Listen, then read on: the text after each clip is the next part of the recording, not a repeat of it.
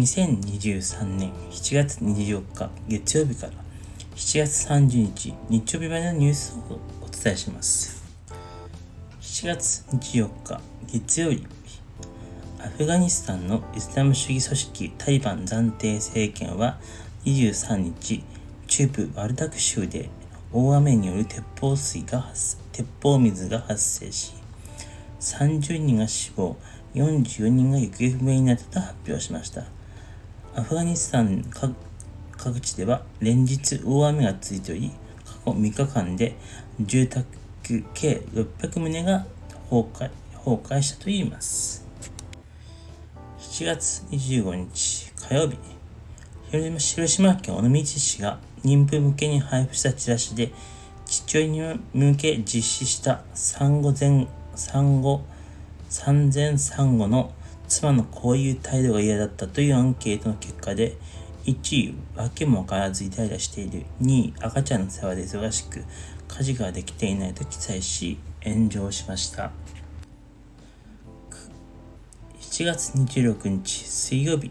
9月に日本で開かれるワールドカップバレーで大会を盛り上げるスペシャルサポーターへの就任が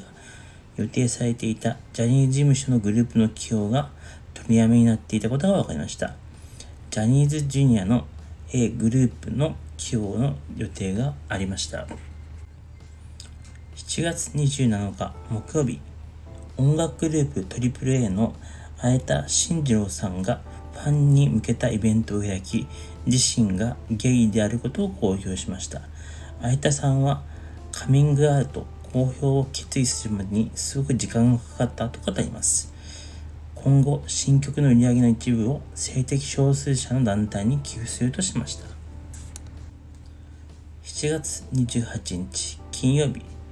アメリカの NBC テレビはトランプ前大統領が2021年に議会襲撃事件、2021年に起きた議会襲撃事件で起訴される見込みであると、トランプ氏の弁護人が事件を捜査する特別検察官側から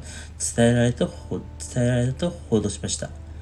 トランプ氏は不倫もみ消し問題、指定への機密書持ち出し問題でも起訴されています。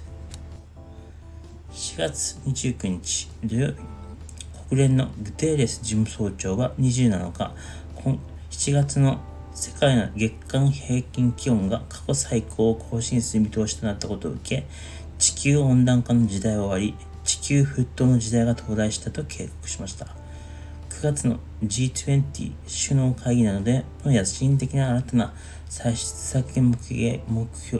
が必要だとしました。